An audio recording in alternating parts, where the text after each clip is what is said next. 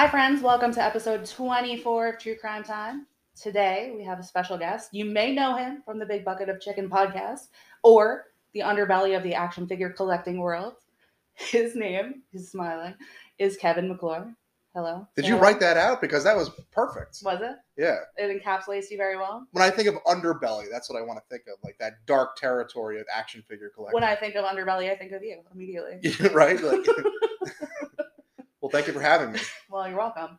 Um, so, in addition to those things that I already mentioned, Kevin is a wrestling fan, which is great for today's episode because that's what we're going to talk about. You may or may not be familiar with the tragedy surrounding wrestler Chris Benoit and his family.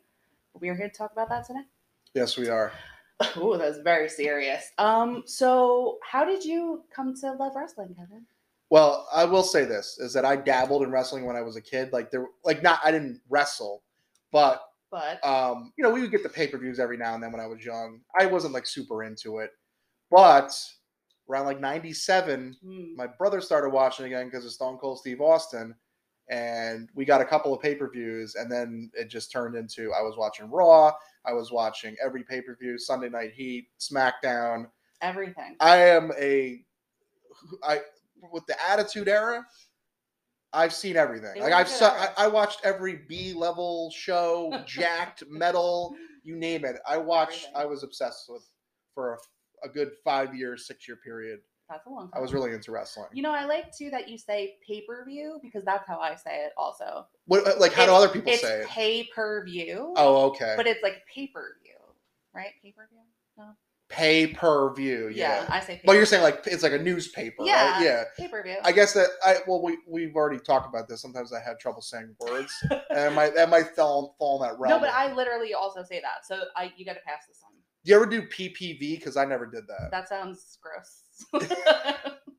Well, like well, well, they always have that term doing the job on the PPV. Like they ever Also hear that? sounds gross. I don't like Okay. it.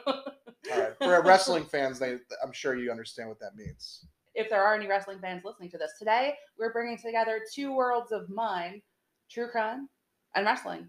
Yes. And I've never mentioned wrestling on this podcast before. Nobody knows of my dark past.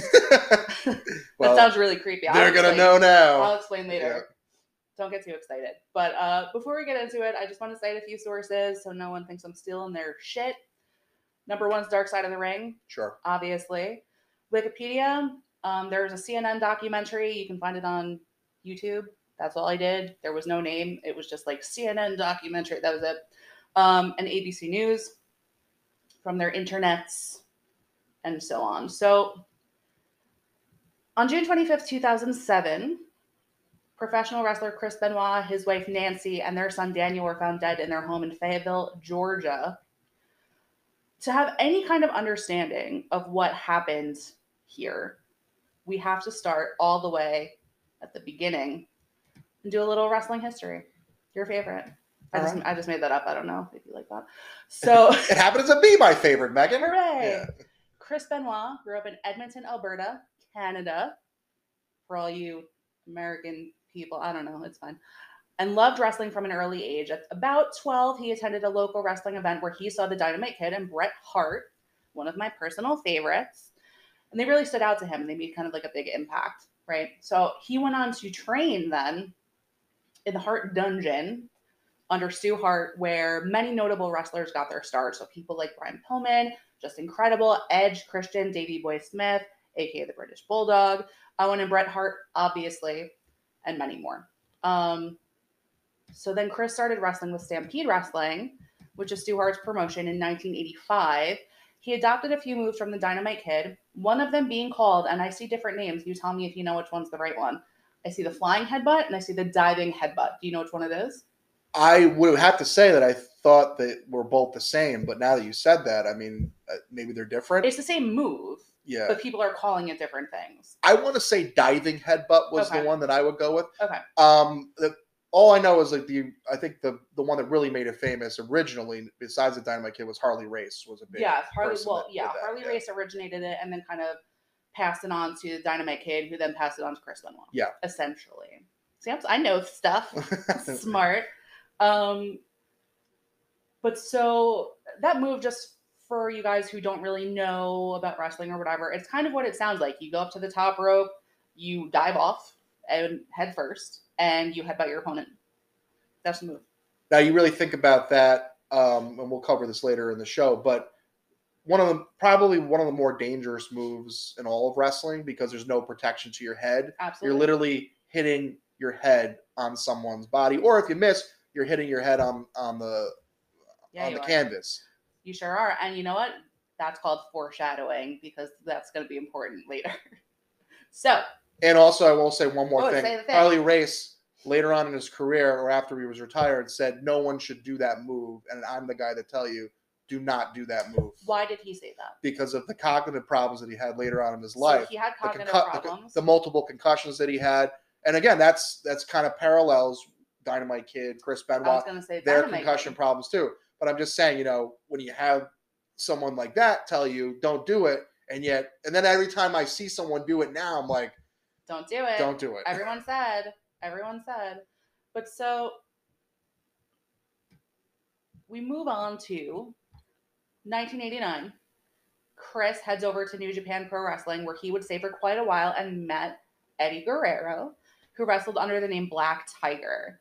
And these, if you see some of this footage, it's crazy. They went really hard in their matches, and they didn't like each other at the time. What was Benoit's name over there in Japan? was that the Pegasus? The Pegasus Kid, kid? right? Or Did you know that? You were like baiting me. Well, no, I was saying. I just wanted to see if I knew what it was. No, I'm saying, but but uh, again, he wanted a kind of a tribute to Dynamite Kid. He, that's why he was Pegasus and the Pegasus Kid over there. But like, also, can I just say, like, what? A, like, you want to be like tough? You're like, I'm a Pegasus kid. Like, that's it's not my favorite name I've ever heard. It's fine. It's whatever. So they really didn't like each other. So that was one of the reasons they went so hard in these matches as well. They want to make it look good, but also there's a little bit of like annoyance. You know, they spend a lot of time together, and you know, we'll get more into locker room shenanigans later. But Chris was pretty much always described as ever from everyone as quiet and serious, kind of like a perfectionist. And Chris Jericho actually tells a story about how once in one of their matches, he oversold a move and it didn't quite connect.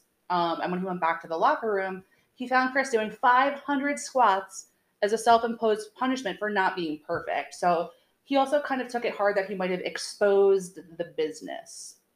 So I think this is an important time to stop and say, we have to make something very clear. For all of you people who say wrestling is fake, the outcomes may be predetermined, but the physicality is very real. Well, that's also another thing in, in Japanese wrestling culture is they, you know, they want to lay it in. Oh, so Oh, when you're you're very stiff in the ring with people, you want people to make it, look as real as possible. You don't want people to kind of have that disbelief of, oh, that looked fake. That's the thing that Benoit really was so obsessed with, not making it look fake, making it look like a real fight. And that's Exactly. that's something he, you know, throughout his entire career, that was a big thing for Well, him. and a lot of the a lot of the people who are very successful in wrestling, that's that's a similar mindset they all share. Yep. Right? Because even so just so everyone's aware, my sordid history, it's fine. When I was in my late teens, I spent quite a bit of time around a local indie promotion. It still exists to this day. I'm not that old, but it's it's still around. Um, and I wound up dating one of the guys for a long period of time, too long, some might say. And I got a glimpse of what life was like on the other side of the curtain. Right? It is not pretty. it's not pretty. Um, of course, for the most part, at that time, most of the guys I was around were new. They were new, but they're learning, and you see, you know, you see how they develop, and you see how they go harder and and whatever because they want to make it look good, right? Um, but so, with that being said, with the newer guys, occasionally some of the more seasoned, the big names would show up, and I can tell you, I saw these guys. Their bodies destroyed yeah. like their I want to say their brains even a little bit to an extent are destroyed because they put themselves through it for the love of the sport. And it is a sport. It's a sport, It is. but it has soap opera like tendencies. So, Well, another thing too is that you know when, when you're in the big leagues, when you're in the WWE or WWF at the time, uh, there's no off season. there's not. You you are on the road maybe 310 out of 365 days a year. Right. That's maybe generous. I don't know. I mean, it might be even more than that. You never see your family. Never. Your family are your wrestlers on the road most of the time, and you're calling your wife, you're calling your kids, that kind of stuff. But you don't see your family a lot, and that takes its toll too. And also, uh, you know, one of the things too with that is, is that you only see the TV stuff. They're not they're not doing two they're not wrestling twice a week. They're wrestling like five days a week. Right. So when we talk about like someone doing a diving headbutt and you see it twice and well that look that looked nasty. Well, he's doing that three extra nights that you don't even see on TV. That's right. Yeah. That's a lot. Um, and to that point, I'm gonna say, and this is for the indies, this is indie wrestling. Some of the injuries I have seen with my own eyes, thumbtack holes everywhere, right?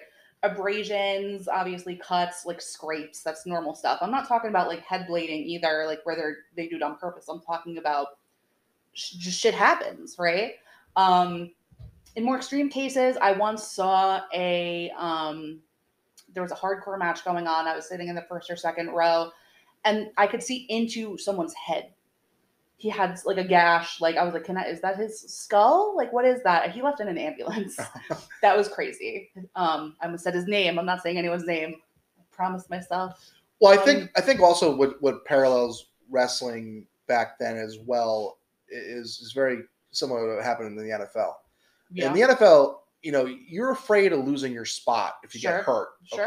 So working through injuries was like a rite of passage. It was like a badge of honor. Like if, if you had if you could wrestle the next night and you could possibly give 10, 20 minutes, you were gonna do it because you were afraid of being not booked right. and also being afraid of being accused of faking something. And right. people didn't want that. And No. so think about like the what we didn't know about concussions back then and, and even little things like that. Like if you got a concussion, it was just like shake it off. yeah. Too bad. You're on. Yeah, that, that's that's exactly how it was in the NFL. The same thing with the wrestling. Yes, and the one exception to that that I saw was there was this kid. I think it was his first or second show out, and he did a flip off a ladder, and he came through a table, and the table either didn't break cleanly, or it didn't break really. You know, I'm not really sure, but his bicep became separated from his body. Oh my god, It was that's awful. A nightmare. He never came back. That was it. He Yeah. was- he was done. And that was like, and he was really good. I think he was he was like a high flyer. So again, wrestling terminology for all you true crimers. Um, you know, top rope stuff, right? Jumping off top rope, flying around, doing fucking moonsaults, that kind of stuff. You know, it's it's a lot to do, and if you can do it, because not everyone can, you're kind of like a sought after, like a commodity almost, right? And that's what this kid could do, and that's why he was brought in, and it just ruined him Yeah. immediately. Um, that was a rough night. There was a lot of blood. Anyway, so the only other thing that I saw, which was kind of weird, I never saw anything like this. Maybe you have in in pro wrestling, like actually on TV. Is so my ex had a match that was like a Southern style brawl. Okay. There's a lot of hay.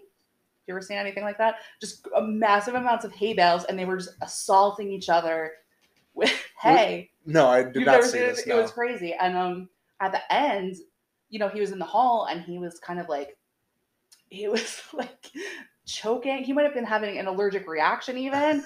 and I thought it was kind of extreme, but like I've also never been violently like assaulted with hay, so I don't know. Maybe Right. that's the regular response. I don't know. Well, I think they weigh they weigh a lot, right? I mean, like to pick them up. I mean, really yeah, yeah, that's Yeah, and just like smashing their heads into it was crazy. It was crazy thing, and it took a long time to set up in the ring too. You yeah. I, what n- I mean? never saw a match like that. Yeah, like it's not. I'm assuming you've been to tapings of wrestling, Yeah, I've Yeah, been you to yeah, I've been to a So you few know like a lot of Raws. I've been to, right? yeah. But in between, there's setup. It's not what people see on TV. no, You know what I mean? It's not as smooth as all that. There's things that need to change and like sets, so to say. It's the theater. right? It's a violent the- theater. so, um, we talked about Chris. We talked a little bit about Eddie. We really need to talk about Nancy Benoit. Yeah, That's who is missing, right? So she was born Nancy Toffoloni, and she was initially exposed to wrestling by her, her first husband, Jim, who was a big fan. They just went to events and they would watch.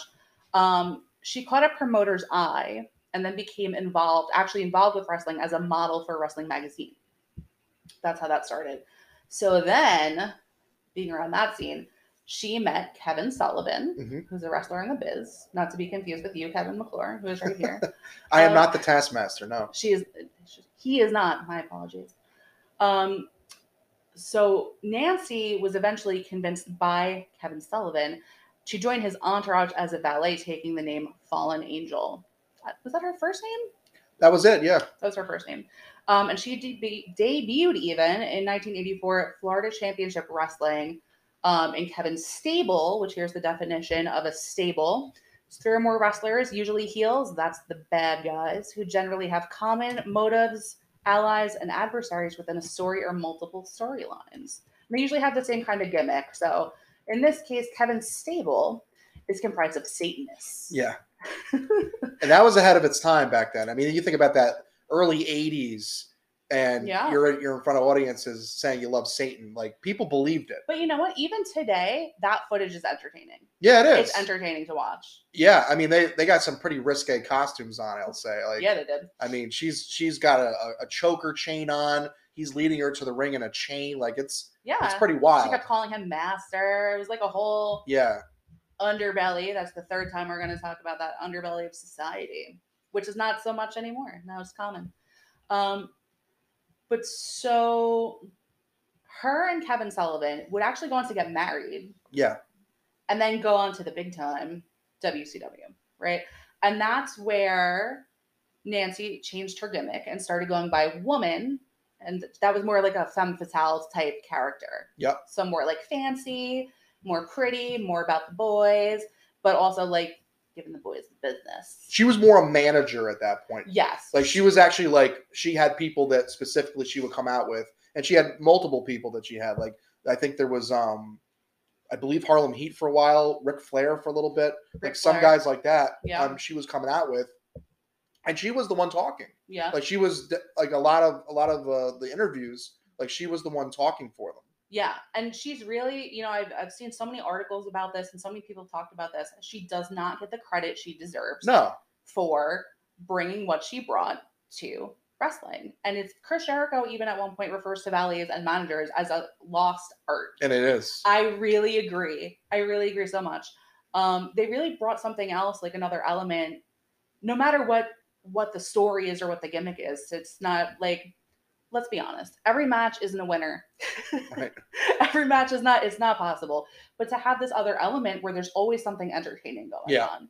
Um, and that's where people like Sensational Sherri and Luna Vachon, who also was a wrestler, Yep. but she would still Well, Sherri too. I mean, Sherri was a Sherri too. very She- accomplished wrestler, she and she never really got to show what she could do for the most part because you know re- women's wrestling wasn't prominent at all during the time she was there. absolutely not. But it's the same thing with Nancy ben- uh, Nancy Benoit.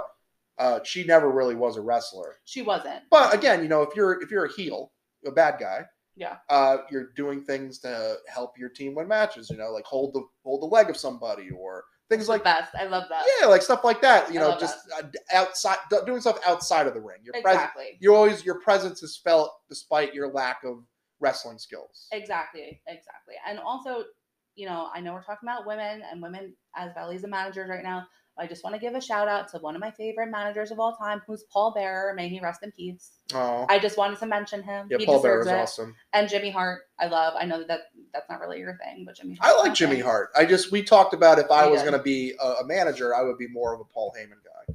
I don't see it. We'll see. We'll That's see. right. Any local promotions looking to book a manager, please contact me for Kevin McClure's information, and we're gonna see. We're gonna put that to the test. I would love Okay. to cut a promo in front of an audience because I think I can do it. And then you just walk away, and they never talk to you or see you. That's right. And I, it. I dropped the mic and go. I, that's all I needed. I just needed to And they go, "Who was that? What was that?" And then it's over. I want to see it. Okay, we'll set it up. We're gonna Okay, set it up. Okay. So back to our other guys, Eddie and Chris, both go on to WCW together. So now essentially, um, every person who is central to our story is in one place. Well, well, remember too, ECW they were there for a little bit too, They were there. and that's them wrestling each other. It was Eddie, Eddie, Chris, and Malenko wrestling each other. Dean really got them Malenko. their jobs Yes. with WCW. Eric Bischoff at the time was uh, Eric who was the Bischoff. who yeah. was the head of WCW, uh, who was putting out Ted Turner's money to everyone in the business. Right. Um, was plucking talent from ECW, which is uh, a small promotion based in Philadelphia, Extreme Championship Wrestling That's that right. became a really big deal and really very influential in the business. But um, like Meghan was saying, uh, they both end up in WCW together after their ECW. See, run. that's why you're here. You're here to fill in That's right. the gaps. Right? That's what we're doing. That was a cheers. That was very nice. You guys, you guys can't see, but there was a cheers that happened. So in WCW, there was kind of a joke that Kevin Sullivan booked his own divorce, right? So, first, what is a booker? You ask me, and I will tell you. A booker is basically the person who writes the stories, right? So, Kevin is the one, Sullivan, Kevin Sullivan is booking these stories. And so, he involves Nancy as woman, like I said, in a storyline where he, where her and Chris Benoit become involved and they film these segments taunting Kevin. But it just so happens, it just so happens that as this was going on, they were getting closer and closer and really falling in love. Real wrestling love story. Now, the other thing too to to, to add to that is that Mhm. Kevin Sullivan was another guy that you know was very big on believability and making people believe in angles. Yeah. So he was making Nancy travel with Chris. So they were like staying in the same hotel room. I didn't know that. Yeah, they were. That's not. That's great. another big thing. That's not a good idea. yeah, that's another that's another thing is that you know his his like the way he viewed the business was also what kind of caused you know them to kind of get together. Yeah, I'll say that's not. Yeah. Spend all this time with this person. Both of you are kind of attractive. Not so much Chris, but Nancy, very attractive lady. Put her in these situations. That's bonkers. Okay. Yeah, and the more that Kevin and Nancy argued, the closer her and Chris became. Exactly. Yeah. So it's been said during that time that Chris is going through a bad time in his current marriage, and Kevin occasionally was becoming violent with Nancy, and they would argue a lot. And that when that would happen, just like you're saying, Nancy would call Chris, and they would spend even more time together. Yeah. Eventually ending with Nancy leaving Kevin for Chris. So then Chris and Nancy, they have a son, Daniel, in February of 2000. They got married in November of the same year. So everyone described Chris as a great dad. He had two other children from his previous marriage, but it's exactly what you were saying before. They sacrificed so much for wrestling, being on the road, missing things, birthdays, sometimes holidays. Um, that's the life, right? Every story I've ever heard about a wrestler's life on the road has those elements to it, and kind of have um, they have reputations as absentee parents. So everyone from the Dynamite Kid to Luna Vachon to Scott Hall, they all have these stories about I wasn't there for my kid, you know. Um, and it's really hard to give your all for a career and then also your family. So I'm, I'm sure there are exceptions to this, but generally that's what you hear. Well, that's the other thing too is that you know both both parents in the business, and you know once once they get married, Nancy kind of retires. I mean, she goes to Yes. really to to raise a family. Right. That's that that's her, kind of what happens with her. that was her goal yeah. there, right? So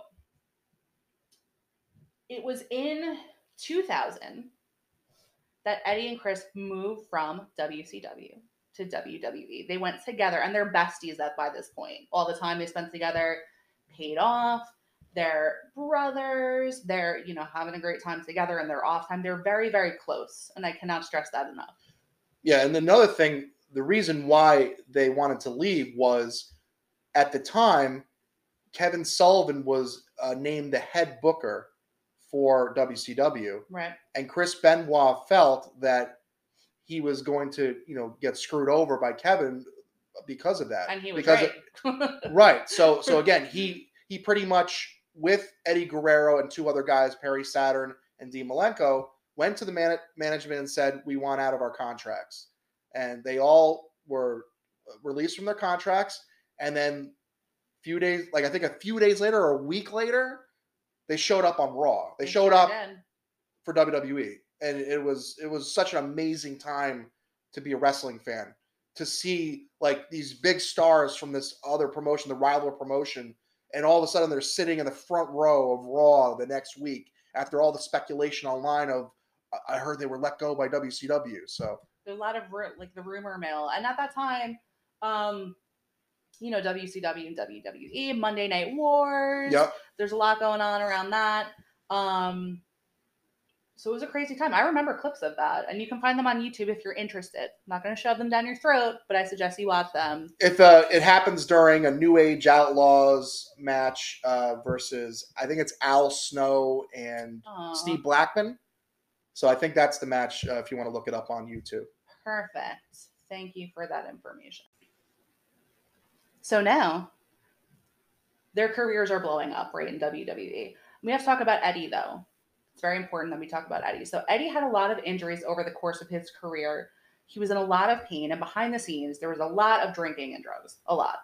Um, that turned into DUIs and overdoses. Vickie Guerrero, Eddie's wife, said that Eddie had three overdoses in their house, and many, many wrestlers had died from substance abuse problems, right?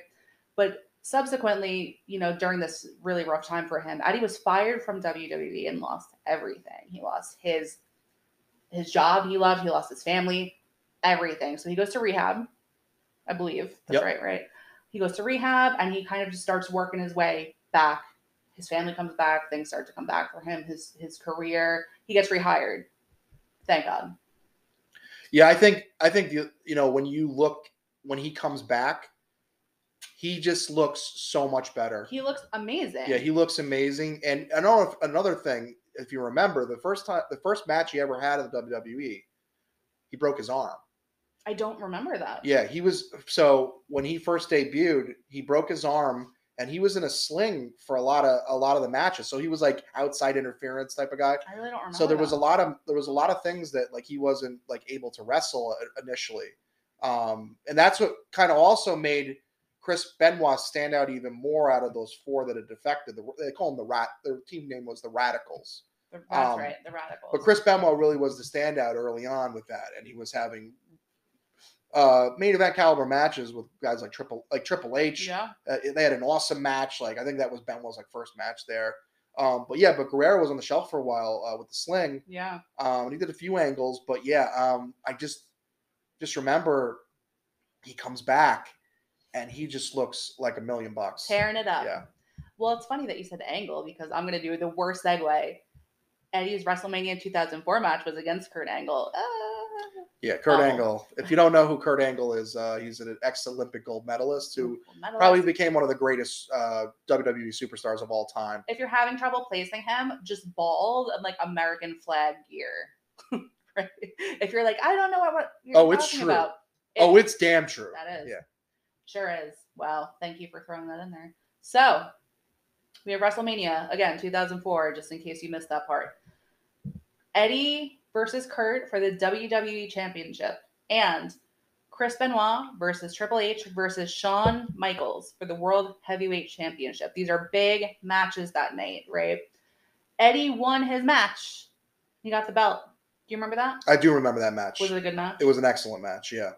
And the finish was hot. Uh, the crowd went crazy.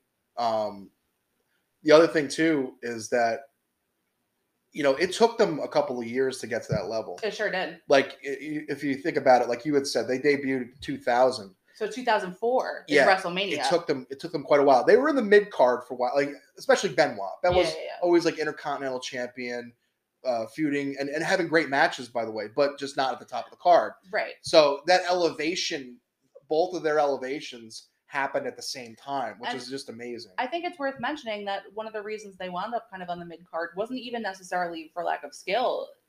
Think of how big the guys were. yeah, They were little guys. Not and you know, I don't want to like patronize. Vince McMahon, the, the owner of WWE. I mean, he he's notorious for being. he likes a big man. he does. Yeah, he does. And and uh, you know, Benoit and Guerrero are on the shorter side. Uh, you know, 5'10", 5'9", or whatever they Right. are. Um, but just compared to other people stacked up, you know, you look at you know when let's just say like Hogan and the Giant. But I just That's you know you, when when the two when two people lock up, um, you know, and someone's way taller than the other one. Yeah. You know that that kind of is something that like visually, like a, a wrestling promoter would not want something like that. But at the time, right. wrestling was really being more emphasized. Like the we're, we're getting out of the attitude era here. Attitude era kind of goes away around like 2002, and the emphasis is placed more on wrestling. When uh, Guerrero and Benoit get moved to SmackDown, and Paul Heyman takes over as the booker, Your favorite. the wrestling gets emphasized, and they start having amazing matches. They called it um, the SmackDown Six, and it it was the Guerreros. It was, uh, I believe, Kurt Angle and Benoit, and then Edge and Christian, like guys like that. yeah. They were just having like amazing tag team matches or triple threat tag team matches, Right. and uh, and that was the time where you were seeing the, that pay off for them. That Right. that now it was like these guys can really go, and it doesn't matter how tall they are. It's their time to now. It's their time in the sun, That's right. right? Yeah. So, the the perfect build up for Chris's main event match, the match I mentioned before between him versus Triple H, Shawn Michaels, was the main event that night. So it's a big deal. It's a really big deal. It's very emotional. There, it's tense, and he got the belt. He got Yeah. the belt that night, and I remember it. I remember the scene. I remember the confetti. I remember Eddie coming out of the back and joining him in the ring, and they were both like crying and hugging it out. It was such a feel good moment. Yeah. It was a feel good moment. That's something that I remember because that that was around the same time that I was around um that indie promotion so much. So I was kind of like immersed in wrestling. So that's definitely something that I remember personally watching at that time. Right. Um, and it was a great it was a great moment. But from there, things start to happen. Things start to happen that are not so great. So now it's November of 2005, which is the year I graduated high school, just in case anyone was wondering. Nobody asked, but it's fine. So Chavo Guerrero, who is the half of the Guerrero tag team, and that's Eddie's nephew. He's very famous. Check him out. Um, they are traveling, Eddie and Chavo, to Minneapolis for a show. Um, Chavo said that he was talking to Eddie, and Eddie kind of like nodded off a few times while they were speaking. And it happened in a few other conversations she was having with other people, but no really no one really thought that much of it. You travel a lot, you're tired, you know, you're injured, you're resting in between your shows. And it did seem a little strange, but nobody was like really concerned about it, Mhm. right? So they get to their hotel. Chris is there. They see Chris. Hey, we're gonna meet at the gym at 7 a.m., something like that, um, in the morning, because that's what they do all the time in the gym, working it out. So they all go to their rooms. And Chavo says that he gets a call around 5 a.m. saying that something was wrong with Eddie. A security guard came to his room to take him over to Eddie's room and told Chavo that Eddie did not answer his wake up call. So the procedure, of course, is to go check on the guest. Um, they attempted to open the door and it had one of those sliding safety latches um, on the inside and it was engaged, so it's on. So they knew someone was for sure in there. So they cut it. And um, they entered the room and they found Eddie lying face down on the bathroom floor. So Chavo said he went to him and was kind of like shaking him and he felt movement um, and he was alive. And, but he heard like a weird uh, sound, almost like a like a gurgling, something like that, something awful. I can't imagine. I can't imagine. Um, and he hung on for a few minutes, but then he passed away right right there on the floor. It was makes me very sad. Like sounds like I'm smiling, but I'm very sad. So that's going on. Chris has no idea what's going on. He's downstairs, Yep. right? And he calls Chavo and he's like, "Hey, what's up downstairs? What's going on? Where are you guys?" And Chavo then had to tell him that Eddie passed away. And Chris was devastated. That is not even a strong enough word to describe the emotions that that were happening at that time. Um, Eddie's cause of death was chalk, chalked up to heart disease, but later they were saying that it was a result of long-term use of drugs and alcohol. And he was only 38 years old. Yeah, and, and that's the thing too is that um, after he won the championship, uh, he started really feeling the pressure, and there was a lot of stories backstage about him blowing up on people. I know Kurt Angle has told a story about that. I know Bob Holly has told a story about that. Your fave, My fave, yeah, Bob Holly. hardcore Holly. Bob, yeah, if you're listening, Kevin loves you. I do. Continue. Um, but the thing was, is that you know when you're the champion, you're expected to draw. You're expected Right. to carry the company. Right. And I think that his personal issues that he never really addressed, and his you know declining health, really made him a ticking time bomb. And they said that sometimes, like some days, he was really great, he was normal, and then the next day. He wouldn't say two words to anyone, and you Yeah. could tell he was just really in a lot of pain. Yeah. he Well, was- and the stress and the pressure, like you're saying. and I know that uh, people were really begging him to like take time off.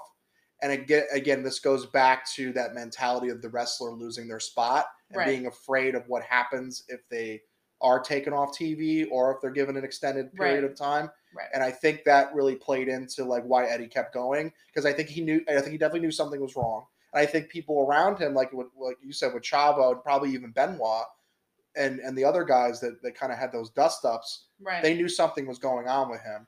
And if, if you remember too, at the time, they were really doing some very risque angles with him, very personal angles. yeah, with, with Vickie. Yeah, with with his wife Vickie Guerrero, who became an on-screen character, and then even his his uh, they were they were they were implying that like his uh son was not his. On it was a, as a storyline, It was crazy. as a storyline. but using his real children on television. Yeah, so Like, it was um it was mm. very it- it wasn't good. It was very it was you know how wrestling can be very operatic and very soap opery. Right. This was like way way above and this is after the attitude era. This But- is like this is this is like a weird time to do this kind of angle. I remember watching that though and being like, even at the time and being so young, and I was like, is he okay with this? Like, I mean, I feel like I justified it in my head. Like, he had to have signed off on it for this to be happening. But even if that's true, like, if Vince McMahon comes and says, this is what we're doing, you don't say no to Vince McMahon. Like, you don't. You just do, okay, sure. Okay. You don't, maybe you don't love it, but you do it. Um but before uh, before um his death, I think there was a SummerSlam. I think it was SummerSlam. It was a ladder match that he had with Rey Mysterio Jr. Huh. and the angle was it was something to do uh, with his his wife Vickie and, and his and his son, I think. Something to do with like he gets the custody of the son or something like that. That's crazy. If you're a wrestling fan, you can write in the in the messages or you know whatever and, and tell me exactly what it was. But there was a spot where Vickie was supposed to come into the ring and he was she was supposed to, to push the ladder down where, where Eddie couldn't grab the, the belt that was hanging Okay. believe at the time it was the Intercontinental Championship, but I don't quote me on that. Might be even been the I world, will. I'm might even been the world title. Okay. Um, but there's a there's a point where Vickie misses her spot, Uh, and he's just sitting up there like kind of like doesn't know what to do. And then at the top of his lungs, uh, well he. He, he, they improvise a spot where like he falls off the ladder, like Rey Mysterio kicks him or whatever, and then uh, he slams. I think it's edited on some of the network stuff, but he slams his arms against like the mat and goes, "God damn it, Vickie, where the fuck were you?" what? Yeah, that was. I I don't know if you, you never saw that. No.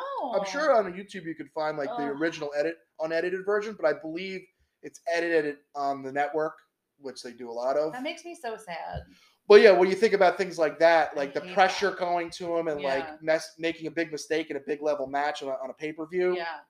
um, you know, it all adds up to this uh, November 2005 and, Yeah. and what happens, Yeah. unfortunately. No, it's it's it's terrible. It it truly is terrible. So WWE did a tribute to Eddie and had a lot of the guys talk about him on camera, kind of like confessional style, like individually. Chris's still to this day is so hard to watch.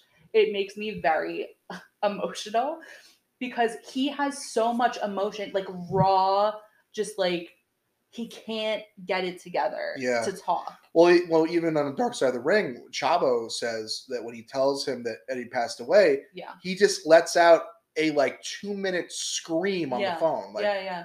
Because they were so close, remember, at this time. And it's like you were saying before about your family. These guys are your family. Yeah. This is who you're with all the time. This is who you see every day when you wake up, when you go to bed, not in the same room, but it's who you see. It's who you spend all your time with. they're together in Japan. They're together in ECW. They're together in WCW. They're together in WWE. right. They all all along the way, Eddie and Chris are in the same spots. Right. Yeah. So, Exactly. So I really and even for him talking like that, imagine imagine someone and he said it was okay to do, but imagine that that's your friend and someone has a camera on you and you have to talk about it. Yeah. And so I don't it's not I don't blame him for that kind of emotion. It's just it's just hard to watch as an empathetic person, you know, because you can imagine, I mean you, we can't imagine, but we can try of what what he is feeling. Yeah, and the documentary Dark Side of the Ring does a great job of illustrating with the different interviews about how close they really were. Like they were It really, does. Uh, like brothers. They really were. they really were. and uh, and you can see it like what what, what you're saying Meghan is that Uh-huh. you know that uh where he tries to talk about him it's really really hard to watch because he just cannot he can't. he and and the thing is is that that doesn't go away It doesn't. and plus we talk about wrestlers not being home still being on the road 310 days a year, whatever it- whatever it is. It's a, it's a grueling schedule, Yeah. and that's exactly what he did. He you know he took it all, took all the baggage, and went right back to work. He didn't He take any time off. Right back. He went he went back, and I mean, was that the best thing to do? Probably not. Absolutely not. No. Well, so the guy said, just take one tiny step back. So they're talking about his funeral, right? Mhm. Eddie's funeral. And Chavo in particular said, this impacted all of them, of course. That's his uncle. Yeah. But he's saying the Chris's response was so like almost like that of a spouse, Yeah. right? Like that's how close they were. So that's crazy. But the thing, just like you're saying, he he just stuffs it all down. Yep. And he actually flew from his funeral to Europe, I believe, to Yeah. just keep working. Yeah. That's not you need time off. Like you can't just do that. That's not you know, and that's when he kind of started to withdraw socially and and kind of like emotionally as well. It was kind of like a dual thing. You know, he's he's obviously going through a lot and Now- stuffing it down. another another thing too, you know, if you, if you listen to a lot of interviews with wrestlers and say that you notice anything about Benoit, like what, what yeah, that's one of those things too with Chris Benoit. You know, you they always asked everybody around him like, what was he like around that time, and they said that he was definitely becoming more and more withdrawn. Especially, I, I think Chris Jericho definitely said that. Like, you know, he would try to talk to him, and it was Yeah. just it was like impossible. Um, but as far as like outbursts or anything like that, they said no. They didn't. Say, they didn't say like there was any like crazy like moments or anything like that. Exactly. And that speaks exactly to what we were saying about how he's just kind of stuffing it down and going about his business, even though he's obviously in a tremendous amount of pain. Yeah. You know, that's not a thing that you should do. Well, they Um, said they said also, you know, he kept a journal. It was all about Eddie. Uh, Yep. Uh, also, too, uh, I, I I remember Vickie Guerrero mentioning in the Dark Side of the Ring episode that he would come over to the house and go upstairs and just kind of cry. Yes. So Nancy, because Nancy is obviously involved in this, right? So Nancy, who's not on tour, Chris is touring around doing shows, goes to her friend. She goes to Vickie's house. She's showing up for her. She's helping her take care of the kids. Vickie said herself she couldn't get out of bed for the first week or so after Yeah. Eddie's funeral. Um, so Nancy helped her pull herself together for the sake of, of herself for the kids, and she stayed there for a month. Yeah. That's a good friend, right? But it, exactly like you're saying, Chris is coming over because also his wife is there. Yeah. Right? That's where his wife is. That's where Vickie is. And he's just going around different rooms of the house, like Eddie's gym. Yep. Eddie's side of the bed. And he's just like laying there or sitting there and just crying and hugging his stuff. Yeah. Like his pillow, or I can't imagine what's in the gym that he would hug. But you know, it's really he's having a really hard time. Yeah. He's struggling to come to terms with the loss of his friend. But it was around this time as well that Chris started to seem also kind of paranoid in addition to everything else that's going on. So Sandra, that's Nancy's sister, um, said she he would bring up people's children being kidnapped, and he made it. She used specific language about fans going sideways. I'm using air quotes. You guys can't see. Um, that was a term that he's using. So he's starting to get like weird ideas, and you know he- he's starting to deteriorate a little bit. But she said he even started taking his car different routes, places Yeah. because he has this weird paranoia that's kind of unfounded. Like, where is it coming from? You know, we don't know. But Nancy started voicing her worry to friends and sh- that she didn't know what was going on with him. And he was very short tempered and irritable. And they would fight, but it was about stuff that she didn't even know why he would be upset about certain things. Like, she just didn't know where this was coming from. So clearly, it's still kind of like a symptom of of what's going on. So Sandra also said that there were a few months where he just kind of closed down and didn't even talk to Nancy. So now it's like even like another level. Um, and that is when they got him the journal to talk to Eddie. That was kind of their idea to kind of get him to channel these thoughts and feelings and like a way for him to be closer. Um or or like feel like his friend is still there in a way, Yeah. kind of. Um, and they actually said it helped a little bit. Like it seemed like it was helping. Um, and he started to kind of slowly come back. So we're gonna fast forward a little bit, unless you have anything to add wrestling wise. Well, the other thing too is that you know Eddie Guerrero died in November tw- 2005, Right. but he also had uh, two other close friends pass away that were in the business. Yeah. Uh, not, the first one was a, a wrestler named Johnny Grunge. He was in the tag team Public Enemy. Uh, he actually was a he lived the next town over from Benoit in Georgia. hmm Uh, he passed away. Uh, he had he had a, he had some drug issues, but he passed away. But apparently, he was a guy that Benoit would constantly rely on with uh, Nancy and him weren't getting along because of shoulder Yeah. to cry on. Right. Um, and he passed away in January. And then um, another wrestler that uh, he was friends with uh, from Japan uh, named Black Tiger passed away in February. So he had three prominent deaths that were in the wrestling business Right. very close uh, to coincide and uh, i could only imagine like you know him having guerrero's death and how how hard he took it Yeah. then having these other two people pass away and i'm sure it did not help his mental state at all No, I'm sure it wouldn't. But that brings us to June 21st, 2007, right? So time has passed between Eddie's death and these other deaths you're mentioning. And just the whole time, he's kind of in the state of just like irritability and he's fighting with his wife. He's still kind of stoic at work. Um, so people don't really know what's going on, but he's changed. You know, he's changed. So Chris calls Chavo on this day because they're supposed to be at a show in Laredo, Texas. Laredo? Laredo. Dorito. Yeah. Runs suspiciously with Doritos, Kevin. Kevin loves Doritos. yeah, we'll do another podcast someday about that. That's the plan. All right. So Chris tells Chavo he's not going to make it because Nancy and Daniel have food poisoning. And Chavo's like, all right, sorry to hear that. Um, they, he re- was reminding them they have a pay per view the next night. And Chris is like, yeah, great, I'll be there, whatever.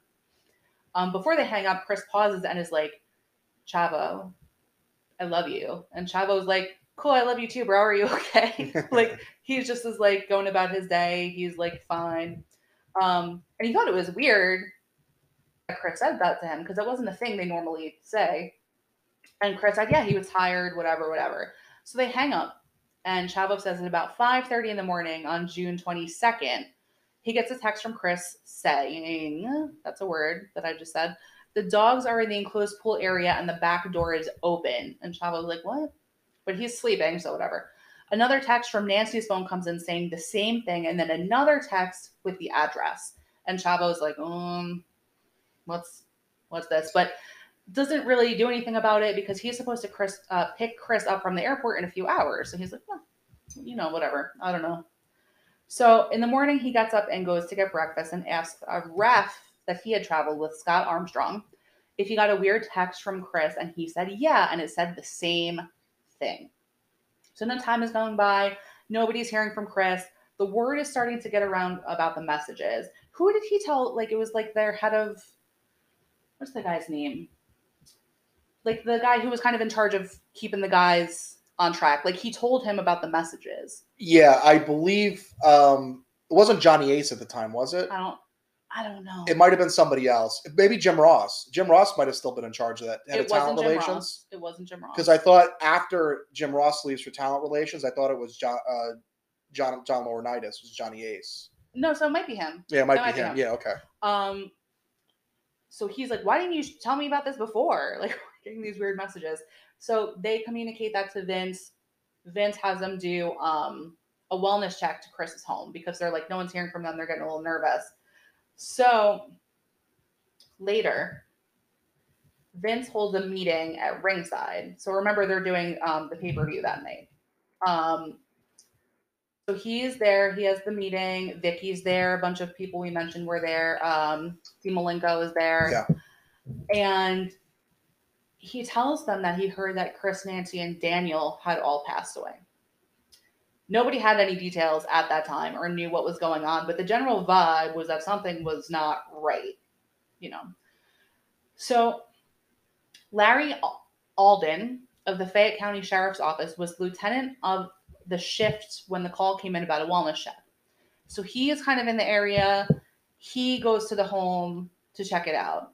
They run into a neighbor, Holly, who had said it had been three to four days since she had seen anyone. And apparently, she had a pretty friendly relationship with them. She said she fed their dogs when they were away. Um, and Alden asked her if there was something she could do with their dogs so that they could do a wellness check. And she said, fine. and she went to the house actually with the dogs and was in there for a few minutes, which I don't love. Like, just get out of the way. The police are Mhm. like, "Here, can you help us out?" And she's like, "Sure, I'm gonna go in the house." Like, no, don't do that.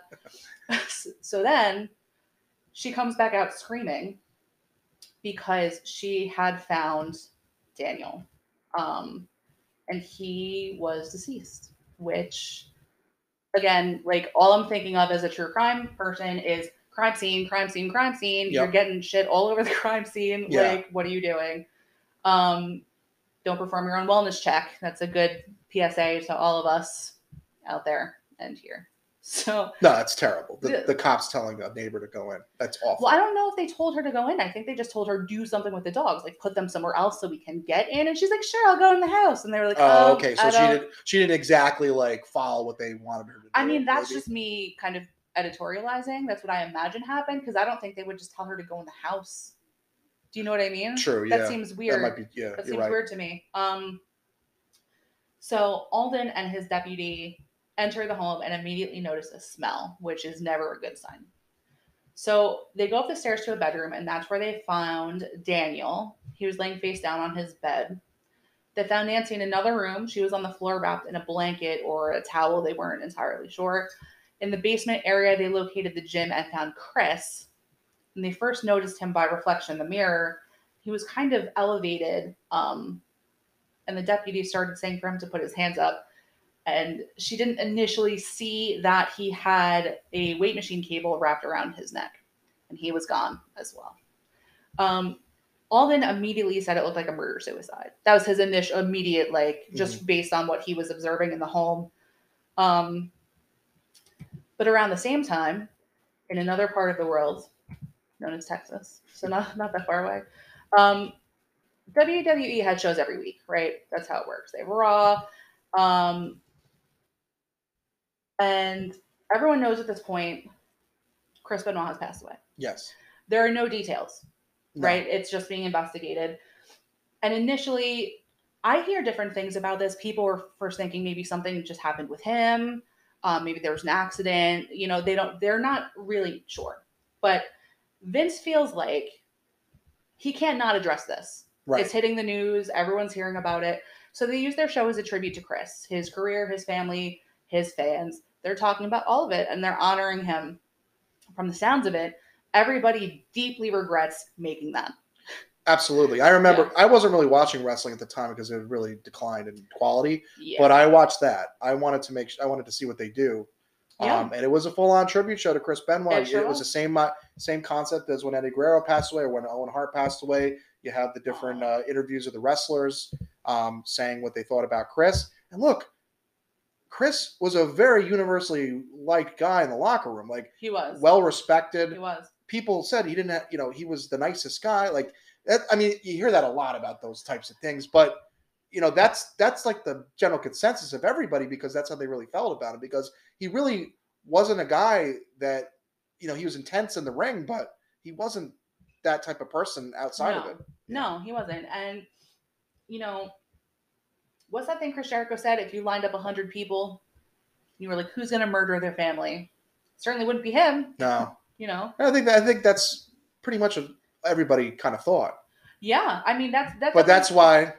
That definitely seems to be the the like consensus among everyone is they were just so shocked. But you know with this situation and and jim ross was the one who was like we didn't have the information. We thought we had the information but we didn't. And that's the thing that's so hard with any kind of investigation um is initially it might look like one thing or the, they can't release all the details because it's ongoing. So you might think you know everything but really it takes a few days to to kind of get a full picture and that's like best case scenario a few days Yeah, um so you know it's kind of not great for them to have done that but they thought they knew everything like and again, hard- that's it's very difficult to find that episode.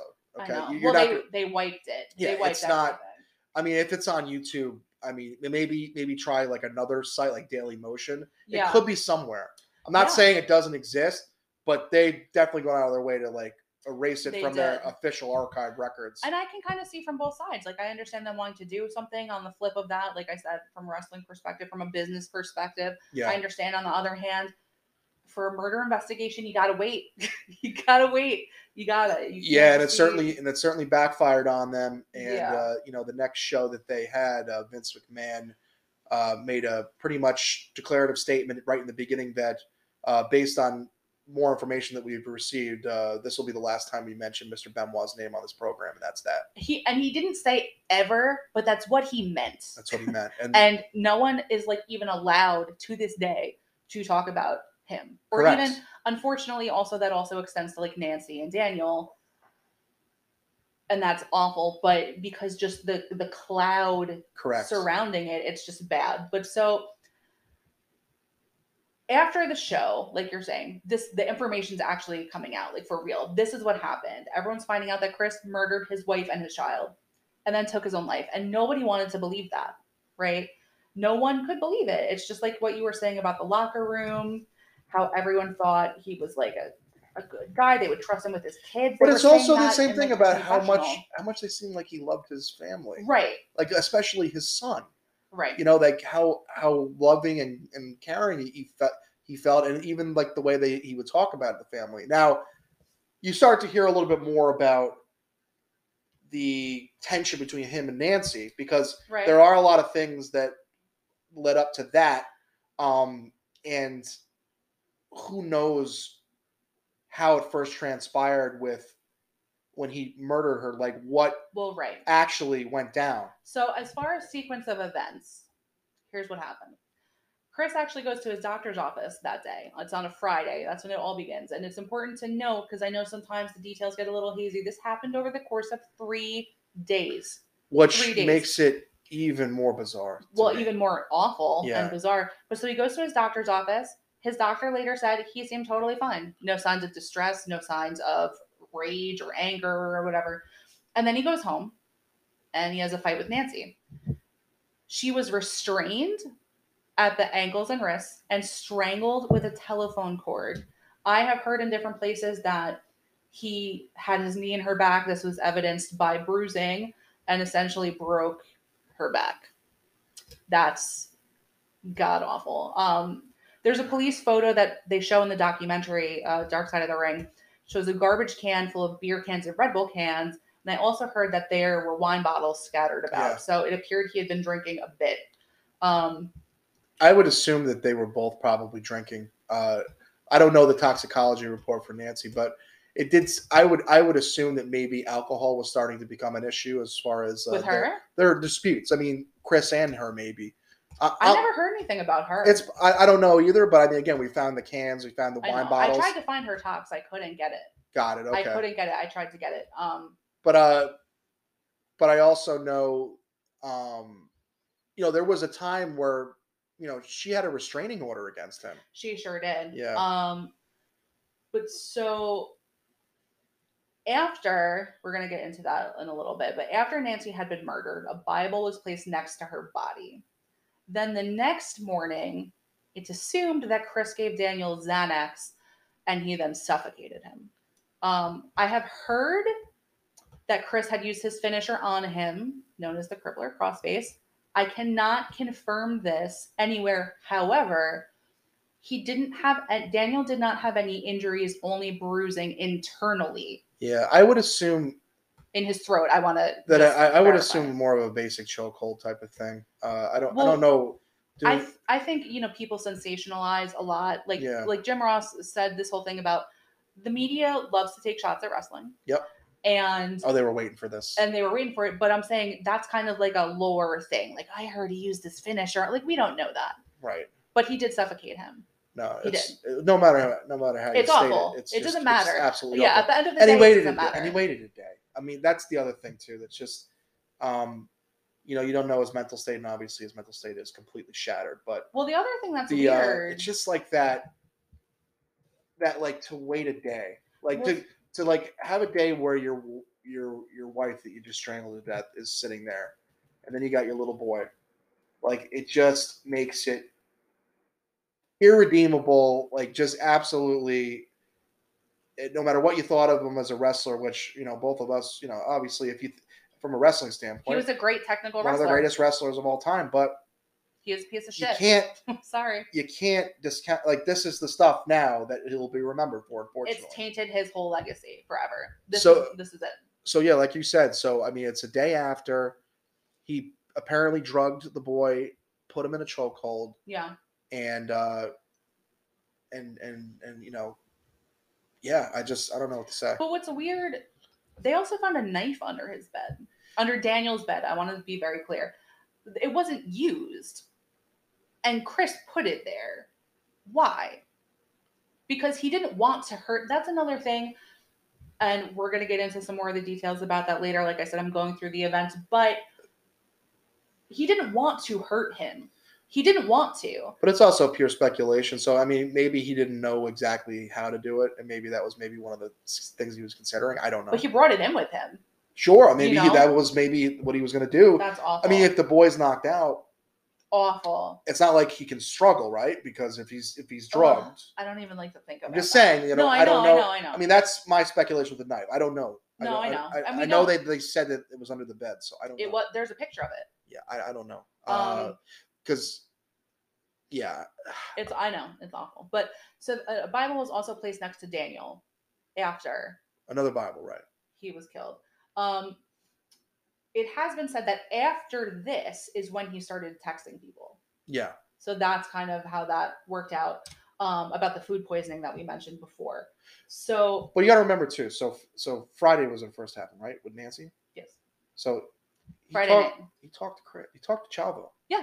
He killed his wife and he still talked to Chavo and said, uh, Oh, I'm just tired. and he said, he said, oh, I'm gonna be on the next flight to Houston. Like, like he's he's like, oh, I'm gonna catch it at four I mean, he was just buying time, obviously. but I'm saying, like, no, I know it's fucked up. that's that's like that's a guy that's just he's gone, he's gone. mentally just out. Right.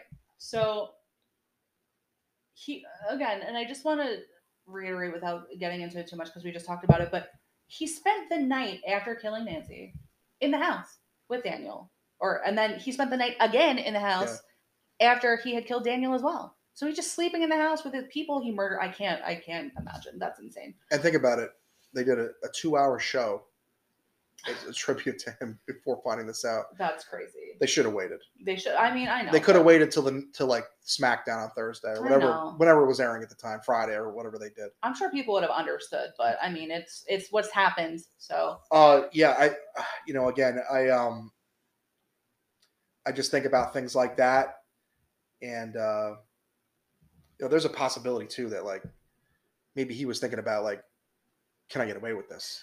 Well, right. So that's that's a thing I think about is I think that my kind of theory is that he killed Nancy kind of in like a heat of passion moment.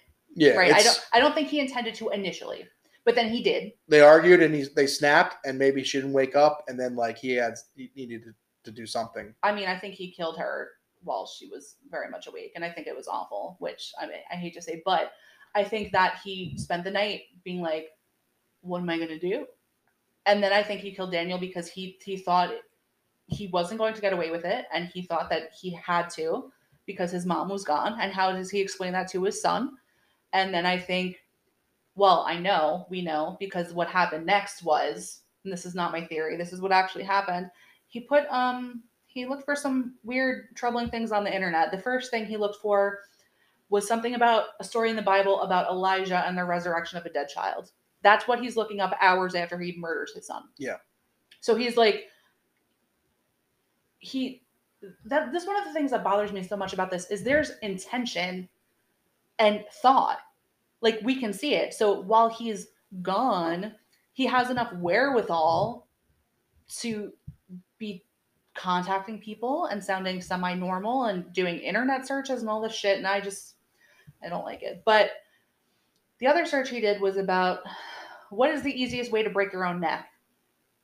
Yep. so then he went down to his gym later that day with a bottle of wine. He took the bar off of his lat pull down machine he wrapped a towel around his neck and then wrapped the metal cord around his neck he set the weight at 240 pounds and he let go that's what happened after that.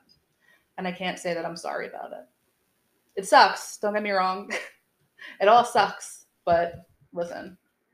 Um But that's um, you know, uh, I know you're going to get into, you know, his um, mental state and you know, you know, kind of what happened with his brain and that kind of stuff. But you know, they they've said many times when people snap when they have brain, you know, serious brain injuries, Right. that they kind of act like that, that they want to take everybody with them. It's almost like they want to leave the earth at the same time with them, and it's a very religious thing that happens with them. Well, it's interesting that you say that, given the Bibles that he placed next to them after. Yeah. After the fact. And I don't know if Chris Benoit was a very religious man to begin with. I, I don't know. That's one thing I didn't never heard about. he wasn't. That he wasn't right. No, but he learned that from Eddie. Right. Eddie was like teaching him the ways because that's what was helping Eddie. So Eddie was passing that along, and Chris was happy to hear it and Right. learn about it.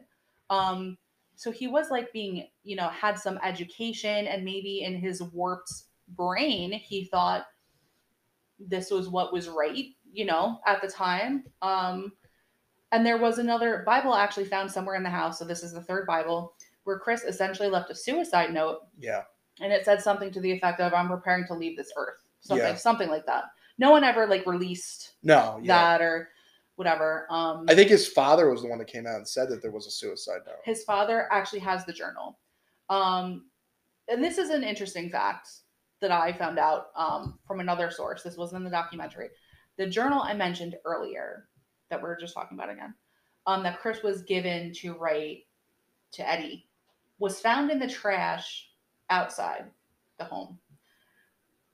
So, was that a part of him snapping? Was that something that Nancy was like, fuck you, and like threw it in the trash? Oh, maybe. Was that something that he threw out because he's like, I'm gonna be dead soon anyway. I'm gonna see you in heaven and threw it in the trash himself. Like it's just an interesting thing that I was like, what is that? What is the meaning of that? my interpretation of that is Yes. that I think there was a time where he was thinking about how can I swing this where possibly it could look like they were murdered by someone else. And I think throwing the journal out, throwing the journal out, Yeah. uh, I don't think he wanted anybody to discover that or or look at that because it would kind of implicate him in what happened. That's my speculation about it. But he So- didn't like write about it and he was like, Dear diary. but we don't know what's in that journal. Well, we could have. I mean, I You know, that's. I mean, if you think about it, I mean, the the father's never really shared exactly what's in it, but it can't be anything that's like sane, right? no. Well, it's he got to be. He's talking to a dead person. He So who knows? The last couple of days, he's might even be writing after he killed Nancy. Who knows what he was doing with You're that? right. You're you right. know? Okay, but his Maybe dad, it's that he wrote something and then he was like, "I can't let anybody see this." his dad said at one point that um he was like, This is like a watching my son go insane. Like reading the diary. It reads like he's losing his mind. And they asked the father. They asked and said, "Did you notice anything?" He's like, "I didn't live close to him, so I, I couldn't really tell." And he said, Well, he said I had no idea this is what was going on with him at that time. Yeah. He had no idea of that. So So apparently professional wrestlers are 20 times more likely to die before the age of 40, 40 than even football players due to the nature of stress they put in their bodies, concussions, etc. Right? Um, months leading up to the murders, Nancy sent several texts to Chris, which kind of give a glimpse into what was going on in the house. So I have a few of those. Um, I will not accept this steroid induced roller coaster ride of emotional abuse. Ignoring the problem or running away isn't going to help you face it. Your big claim ask anyone you work with how you are. No one knows what goes on behind closed doors.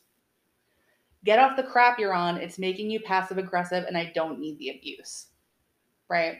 So she's she's telling him Yeah. and her reputation it's something that makes me smile about her she took no shit ever from anyone so she's really she's standing up for herself and unfortunately that put her in you know not the best situations Right. um or relationships and especially with guys like this they don't like that Yep. and chris again chris it's been said that he was a good guy he was a stand-up guy in general though aggressive men like that do not like for you to stand up for yourself they will hurt you and that's all i'm going to say about that so, so Thanks, Forrest. you're welcome. welcome. That's all I'm going to say about that. Okay. She also said one in one of her texts that we both know the wellness program is a joke, refer, referring to Yeah. WWE's drug testing policy. Um, and it's largely debated. Some people say it's really strict, and some people say it's loaded with loopholes. It depends who you ask, really. Um, I hear a lot of different back and forth about it, but Chris Benoit's autopsy report shows tremendous amounts of testosterone in his system. Yeah. And testosterone is a steroid banned in all major sports. Allegedly, he had 10 times the normal amount of testosterone. Obviously, men produce testosterone in their bodies, but we're talking 10 times the normal amount, and he somehow passed all his wellness checks. That is not possible. It's not, it's just not possible to pass and have that much in your system. Um, friends spoke of, you kind of mentioned this before, like volatile fights behind closed doors. And that's why it's interesting what William Regal said in the special. Do you remember that? Yeah. What he said about all I'll say, I'm just recalling this from memory, is like all I'll say is he's one of the greatest wrestlers of our time, something like that. And he wouldn't speak to his personality or character. Right. And then it was found out that he kind of like lived locally. Yeah. He was in. He was a Georgia native. Yeah. Yeah, he kind of lived Or not a native, but he lived he was locally. a native. Well, he's from like England, Yeah. England, He's right? from Blackpool. Blackpool. right. Um. You miserable little toe rag. Wow. Sorry, that's my William Regal impression. That's Wait. enough of that. we went there. Don't sue us for stealing your gimmicks, right? Um but yeah, so apparently because he had lived kind of locally, he kind of heard more than other people about things were, that were happening in these fights, these very volatile fights, because Yeah. Nancy's not taking shit, and Chris, who's kind of like his brain's all wonky at this point, um, led to kind of a lot of blowups. Um, so apparently he once broke a windshield while fighting with her. Yeah. And eventually, according to Nancy's sister, he did put hands on her, whether by accident or with intention, nobody knows. There were other things she wasn't willing to speak on, but she had knowledge of other occurrences, but she didn't want to talk about it. Well, Um, Vickie Guerrero too. I mean, she stayed with Vickie for a little while when they were having problems too. Yeah, right. You know, there was there was a time where she had a restraining order that she withdrew. Exactly, exactly right. So, um, just like you're saying, she got a restraining order against him, and but she dropped it. Yeah, she she wound up dropped dropping it because they they separated Yep. for a time, and then she dropped it, and he's back in the house. They Yep. get back together. Um, some speculated that some of the tension in the home could also be equated or uh, explained by rather their son Daniel having um, a genetic disorder called Fragile X syndrome. It can uh, lead to kind of like autistic like behavior, and that's a stressor for them. I was actually reading an article earlier today about how people have uh, had conversations with him about with them about placing Daniel in certain schools, and it was stressing them out. So it seems like even though we can't find this confirmed anywhere, it kind of seems like it was true. Possible. I mean, look, you know, just being on the autistic spectrum. I mean, it, maybe it wasn't exactly Fragile X, But something but like it could have been something along those lines that he Yeah. needed special education, which again is a, that's a stressor in, in the household, especially Absolutely. when things are already volatile and, and seemingly falling apart. I mean, it doesn't help that you know you have that added uh, stress and, and problem, but um, Right. you know, uh, again, uh, it's it's all speculation, and all I know is is that there was a time where it was confirmed by the media that he had this, but then the family would come out and say, "I never heard Nancy or Chris say one time that he had it." right. So it was just a very gray area. But again, like you were saying, if you're if you're mentioning special education, maybe it's something along those lines that it wasn't exactly that, but the media being so all knowing and omnipotent just went out and said it was this. Yeah, totally. That's and that's totally possible. Um, so this terrible thing has happened, right? Everybody wants answers. Nobody understands why. So enter Chris Nowinski. Yes. Enter Chris Nowinski, former professional wrestler turned neuroscientist. That is not something you hear about a lot. Well, he did graduate from Harvard, so He sure did, but I'm saying in general, like it's like they go on to be like, I'm, no, I know. I'm yeah. a garbage man. Like I don't. well, the reason why he became this is because Right. he was the poster child for what concussions really do to you. I mean, he he suffered. I think he said within like a week or two week span, like four concussions, exactly. and he couldn't even get out of bed. No. So he said initially, even he had a lot of concussions and he didn't necessarily realize they were concussions, or like you were saying before, you don't want to lose your spot. You shake it off and you keep going and you just get more concussions. And how many times now do you hear in the NFL about that now with this new concussion protocol that they have? Exactly. As soon as someone has a head injury, they're taken out of the game. right. Years ago, that was not the case. And you got to remember, the Chris Benoit was coming from an era where when you took a chair shot to the head, you didn't put your hand up. You No. took it right in the head. You took it right in the head. Exactly. Right so on. think about that five nights a week or whatever he was doing. But I'm not saying he took it five nights a week, but those types of things, Right. when you get a concussion, you don't go back there and go, I think I got a concussion. You go, yeah, I, I'm having trouble seeing out of my one eye, but uh, we got the show next week. Just slap an eye patch on. That's what I mean. Like that's the You're way it was. It was I know. sh- everything was shaken off. Oh, it doesn't matter. Oh, I, I I blew my knee out. Yeah, but we got a pay per view tomorrow. Right. You know, it's it. That's all it was. Is suck it up. It's part of the the show must go on. right. It doesn't matter how hurt you are. If you can if you can talk, if you can see me, okay for work. You're good. yeah. And that's one of the things that Chris Nowinski said is that he just went on wrestling until he just like couldn't Mhm. anymore because of the damage that he had sustained. So CTE is the term that became heavily associated with this tragic incident and others. CTE is chronic traumatic, let's see if I can do it, encephalopathy. Yes. I'm not doing it. Got it. It's a degenerative brain disease. I'm not celebrating CTE, just that I could say the word. Um, degenerative brain disease that can be started by hits to the head. Um, there were incidences of suicide, hearing voices, etc., among NFL players. That's kind of where this research began. Um, Chris Nowinski was interested in, or actually, no, sorry, Chris Benoit was interested in Nowinski's research and told him he had more concussions than he could count. He didn't even know how many. He had no idea, but it was a lot. Um, And if you say, uh, if you ask most of the wrestlers during that time, they probably say the same thing to you. I don't know, a lot, Yep. probably a lot. Little bit more than 10. Oh, yeah, definitely. Right. Um, so at one point, he called him. I believe I believe it's Nowinski that called Benoit. I believe, and there was like an argument going on in the background. He was like, "Oh, I'll call you back." Whatever. And I don't know that they ever spoke again, but Nowinski wondered if the reason Chris was so interested in his research is because he thought there might be something going on with him. Like he started to see signs, or like maybe like he didn't like that he was in a bad mood all the time, or maybe other neurological type things, you know, started happening.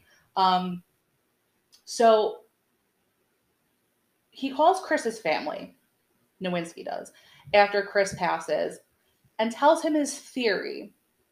And they decided to give him Chris's brain to study, which is great. It was determined that Chris had severe CTE and it wasn't limited to one area of the brain. So there was damage to parts that could potentially influence emotional behavior, which is a big find.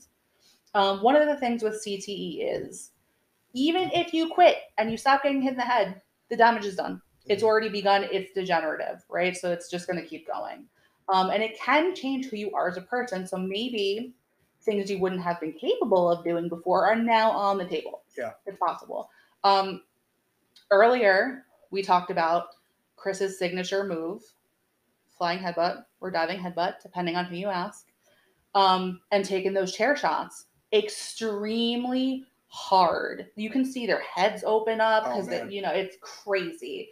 Um, so it's not really a surprise that these findings. No, not at all. I mean, to think about, you know, now he's what 20, 20 plus years in the business, and just no time off, No, just just going at it every like five days a week. It takes its toll, and yeah, um, but again, you don't want to stop. you don't want to stop. But so another thing they said it was Chris had the brain of an 85 year old dementia patient, It's but crazy.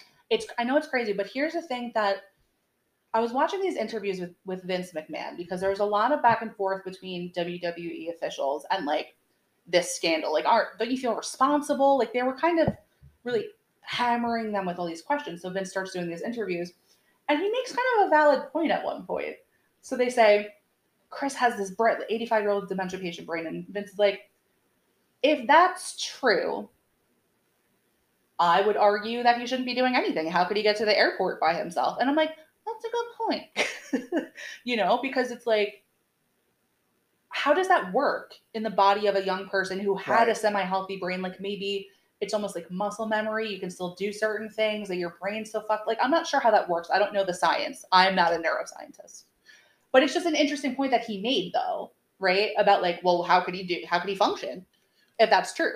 Yeah, I would have to say that, you know, you definitely had those small things that you would notice with him, but I would have to say that like the onset of like the full symptoms of that maybe were going to happen a lot earlier in life than like, when you say dementia. I mean, at the time, what was Chris like forty three? What was how old was he? I, I don't even know, but um maybe in his 50s like he starts to have that stuff happen to him because that's what i uh, that's what i noticed with nfl players like they were starting to do like in the four in their 40s you know But they're saying like his brain's already so deteriorated. So there, I don't know if you saw. Well, I know they talked about it a little bit, but they talk about these proteins in your brain. Did you Mhm. see that part where it indicates brain damage? yeah And the, if you look at like the, I don't want to call it like an X-ray, but if you look at like the picture of it versus a normal brain, and they're so close together yeah in his brain. Like I'm looking at the picture and I'm like, wow, that's awful. Because and it was legit his brain. They're like, this is his brain. This is what we found when we examined it.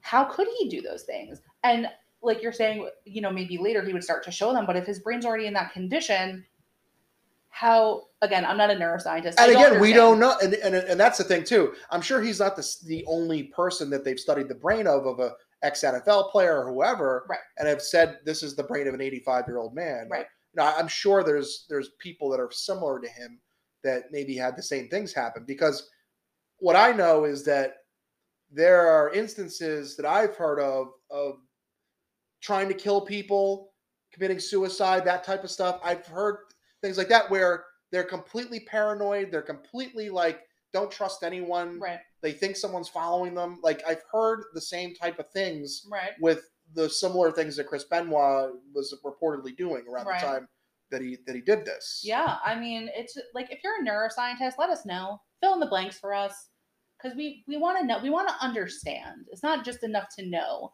We want to understand. But so, like I was saying about about WWE and and the media going back and forth, right? So they're asking them, do they ban substances? Is the wellness policy enough? Don't you care about your wrestlers?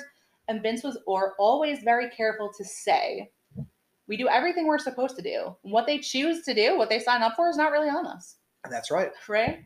Which is a good point, but it sounded very heartless when, when he said it. Um, because you're you're the guy. Like, don't you care about your guys? And he's like, well, it's not really my job to worry about, you know, them, their bodies, whatever. But well vince is vince you know Vince that's Vince. I know. at least he's keeping it real because that's how he is He keeps it very real. But I have heard they have created a more uh, strict wellness policy. I don't know enough about the workings of it to speak on that, but no more chair shots to the head are allowed. Yep. So that's something. But think about all the other ways you're getting concussions. I- i'm going to bring this up again um do it. so Bob Holly, if you ever have a chance to listen to any of his interviews uh, after he was done wrestling, he's just very honest because he doesn't care. Uh, he said that the wellness policy before Benoit was all about who failed. It was about, oh wait, did Randy Orton? Oh, because he smokes pot every day. Mhm. You know, like that's the thing. It was like if if they didn't, if, if it was a big star and like let's say had a pay per view, right. they weren't going to do anything. Exactly. Well, But if it's like someone like on the mid card or somebody that like you know is a curtain jerker, right, yeah, he's getting suspended. Right. But it depended. It, he said it all depended on who it was, right, and he said that um originally they told him that the doctor that was going to do it was the guy that made the decisions on the suspensions and all that, and then Holly said that so the doctor told him no, no, no. Then I'd give this information to Vince, and then he makes a decision. He said right, that's not what they told me right. they said that you're the one that is the one that makes the final decision about who gets suspended and who doesn't, right. or who passes, who doesn't pass. Mhm. So then that's when he came to realize it was like, okay, if they don't, if you're a certain guy and they don't want you to know that, or they want you to stay on the show, you're going to get through. Exactly. But then you noticed it afterwards. Like, I mean, when a guy like Roman Reigns gets suspended, right. you know that they're taking it more seriously. Right. That's exactly right. It, it- it's you know it's a flawed system, and it depends on who they like this week. You know, it's one of those businesses. Um, But the media destroyed, like the media. This was their outlet of steroid abuse. Yeah, like this was not about brain. It, this was about like I knew it. I knew it was all roid rage and all this. Like You're that's right. all it was throughout everything. the next month or two on CNN and whatever Right. else. Every documentary I saw was like an amalgamation of news clips about steroids, steroids, steroids, steroids. That's exactly right. That's what they did. And that's not the, the main issue here. Is it an issue? Sure. Is it the issue? No, I don't think so. I, it's not great to do. I've been around, like I mentioned, people who were on steroids Right. who turned into giant, terrible assholes. yeah, roid rage is real. It's for real. sure. It's real. I've seen it. But it doesn't But it methodically doesn't- no, make you kill your family It in a three day span. it sure doesn't. It sure it really. and that's what the media was trying to say. Like, look at this roided out freak. Like no. it was, and then and then they had all the wrestlers on the programs. Chris Jericho, John Cena. Marc Mero showed up out of nowhere. Steve Blackman was on the shows. Yeah. Like it was like, where are you getting these guys? Yeah, don't, it's just you know it's kind of crazy. But the thing is, and this is it's it's hard because we're never gonna know what was the thing that made him snap. It's something I think about. I don't want to say I think about all the time. It's not one thing. It's all of it. What we just told you No, was but I mean in that night, that night with Nancy, what was the thing that she said or occurred that look, this is happened? speculatively or whatever the you know Nancy's Wild sister sister said. Sandra. Sandra that this wasn't the first time that Benoit had been violent with her, right? Yeah, but did he tie her up before and try to choke her with a telephone cord? I don't know. I would say probably no. Probably not. Probably not. but at the same time, um, you know, we're never gonna know. We're never gonna know what gonna the, know. what took place. Um, but a little part of me thinks that he took it too far. I don't think he meant to kill her, but when he did, He did. It was Yeah. like his master plan started happening Well, yeah, in his head about what he was going to do next, it's not. and that's what makes it just even Right. worse. But it's not one thing. Like that's what we're that's what we've been talking about kind of this whole time. It's the CTE, it's the steroids, it's the alcohol. He had in his system Xanax and hydrocodone Yeah, in his system. and they found stuff all over the house too, I believe. right, that but that's that's just what's going on immediately in him that we know about. yeah, That's that's all confirmed. Everything that I just said mixed with um, alcohol. by mixed with alcohol and his dementia brain, all those things together. Um, so it's obviously the makings of something. Yeah. You know that which is not great. And i'm gonna i'm gonna bring him up again your favorite bob holly your favorite also known as hardcore holly if if that's easier for you to remember. He told a story about how he was supposed to go hang out with chris the wednesday before all of this occurred. Bob knowing chris just came home from being on the road wanted to give him some time with his family and didn't call. Chris wound up calling him and was, was upset why didn't you call? And Bob was like, "Well, you know, I I just want to give you time," and he explained himself. And he actually had some, you know, a little guilt about it, and he he has come to terms with it. But he was like, maybe if I had met up with him, maybe it wouldn't have Yeah, turned out the way it turned out. Maybe he needed to vent. Maybe he needed to get out of the house. Maybe something like that. So you know, and I'm sure any of us would have felt the same if that was us in his shoes. yeah. Bob You know? said that uh, Chris told him that Nancy was acting like Hitler that day. But that's what he said. Oh my So, gosh. Um, let's just mention, let's just mention quick some conspiracy theories because those are the facts. What we gave Yeah. you all just now were facts. Minor speculation, but we told you we told you that was happening. Um, there was something I saw. None of this is confirmed, and we can't even find the sources. It's just stuff that we heard and saw on the inter- interwebs. Um, something about their phones, Nancy and Chris's phone being active after they would have already been deceased, is something. I couldn't. I tried to look into that more. Can't even find it anymore. yeah, I mean, you know, I I assume that that's not the case, but No, you know, but because but then again, obviously with with the rumor mills and all this speculation, you know, it's it's easy to go with that. Like, what if it wasn't him? You know, like, Right. and it's And- and it- obviously it was. clearly him. It was. So they even there was something that remember remember we talked about Kevin Sullivan like three hours ago. Someone said it like he did it. He didn't do it because and someone said because he was a Satanist. So he he did such a good job with his gimmick that people are like, oh Kevin Sullivan, he worships Satan. He did he didn't do it, you guys. yeah, Kevin Sullivan. He didn't do it. Listen, it. there there are interviews out there where they ask him about that stuff. Okay, Which must be so horrible for Kevin. Kevin is far from that character. Like if you ever listen to him, very intelligent guy. Like very. Are you saying um, that Satanists can't be intelligent? What are you trying to say?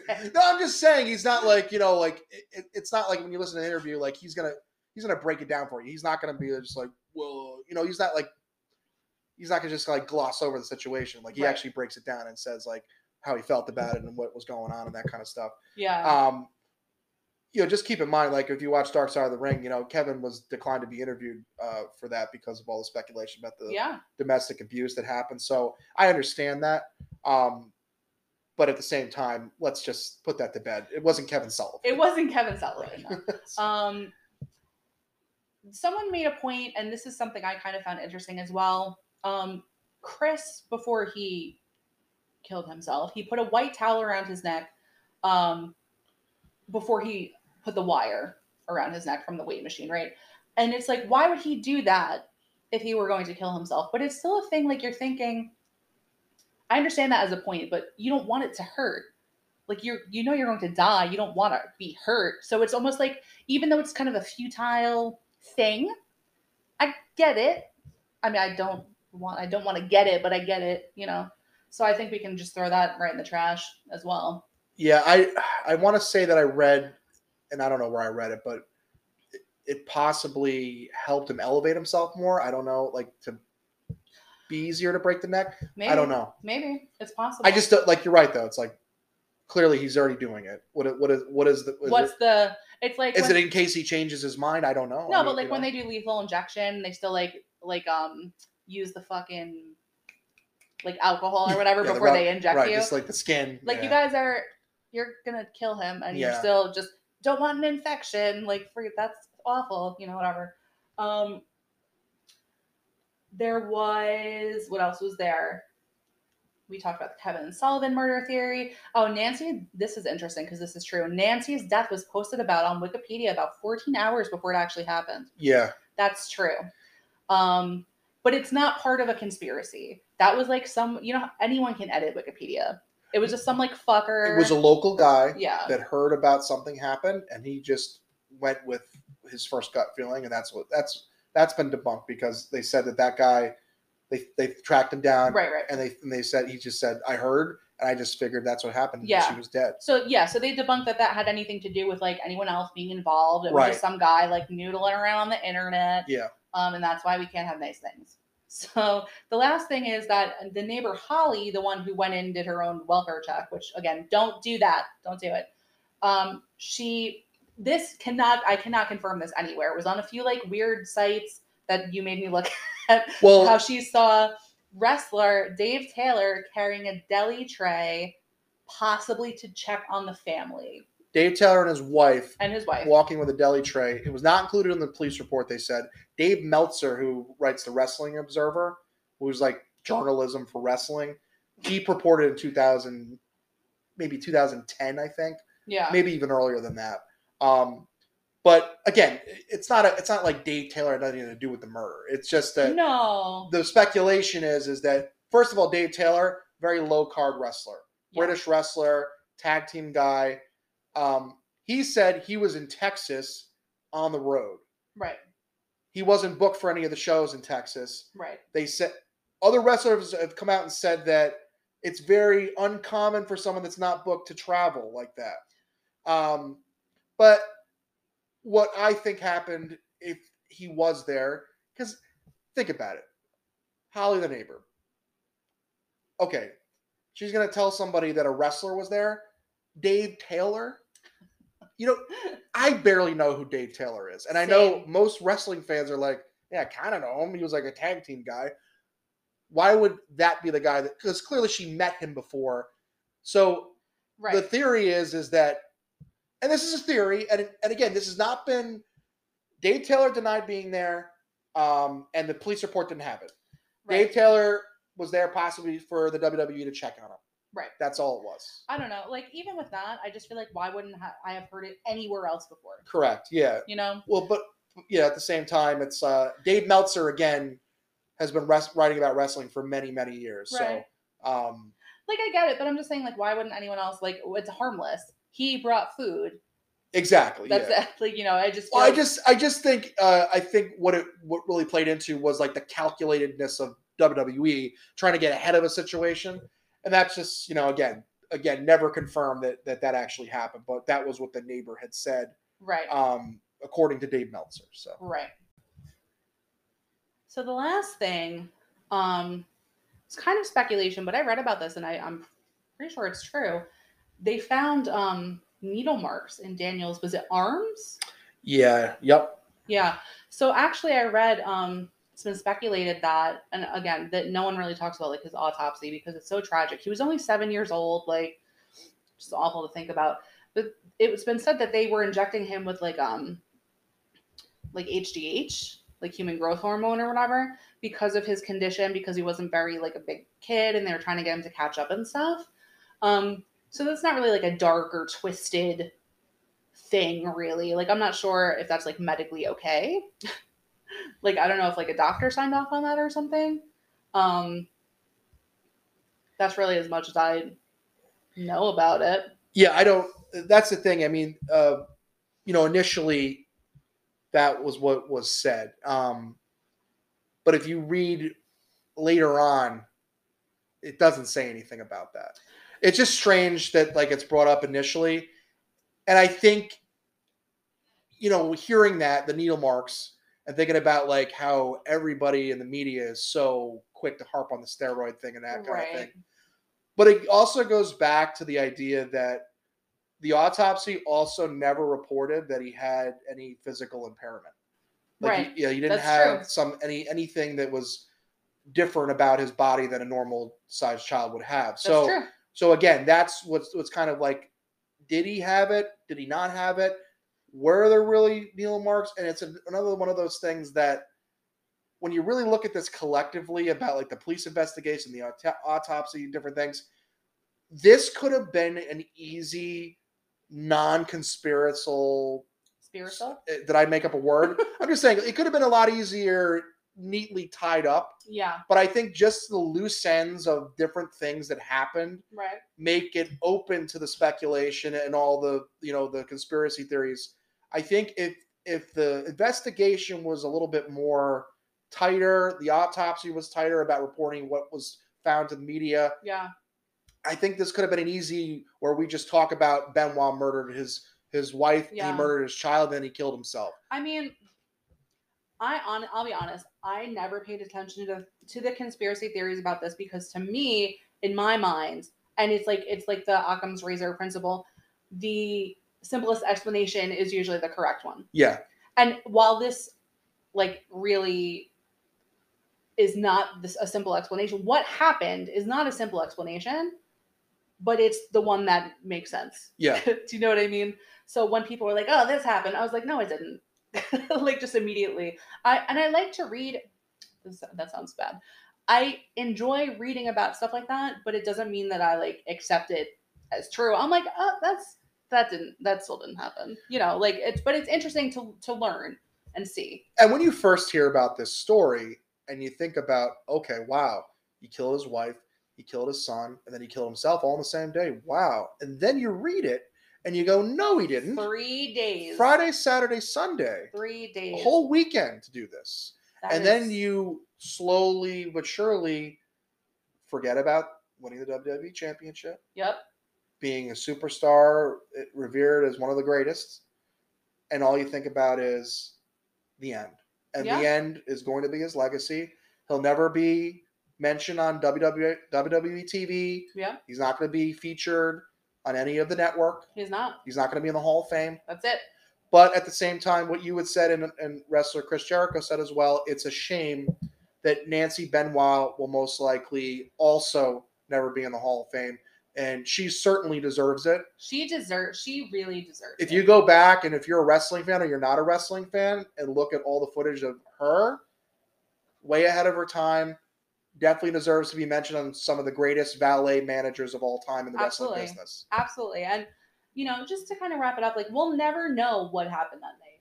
We'll we're never gonna know, but hopefully, hopefully, the best thing that can come out of this is more change occurring in high impact sports regarding health and wellness and care after the fact. Once they're done, don't just throw them in the trash. Yep. Like you can't just do that. and just another example of people erasing Benoit from their memory. So um, Chris Benoit's theme song was played by the band, the Canadian band Our Lady Peace. It was called Whatever, and uh, he came out for many years to that song.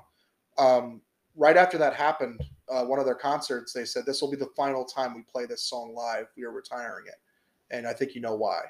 So again, even even his song is not played by the band. No, anymore. everything's being scrubbed from from history, and you know, it's something that I think Chris Jericho said it, um, but some someone certainly said it about you know his life was wrestling, and he loved wrestling, and the fact that his actions are kind of erasing, you know, his legacy and and all the work he put in, that would that would have really bothered him. That Absolutely. would that would have really upset him, and the fact that he threw it all away. Yep. Um, it's it's awful. Like it's awful, and you know that to me, like I don't feel I don't feel any empathy about it. I'm like I I don't, don't care that you threw it away, you monster. Like I don't care.